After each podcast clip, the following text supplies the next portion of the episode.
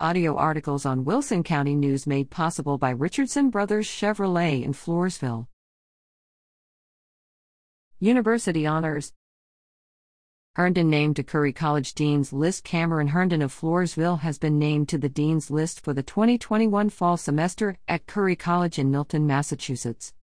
To earn a place on the list, full time undergraduate students, those who carry 12 or more graded credits per semester, must earn a 3.3 grade point average or higher.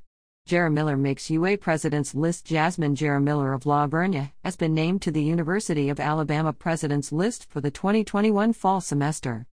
To be named to the President's List, undergraduate students must be enrolled full time and maintain a 4.0 grade point average, all A's.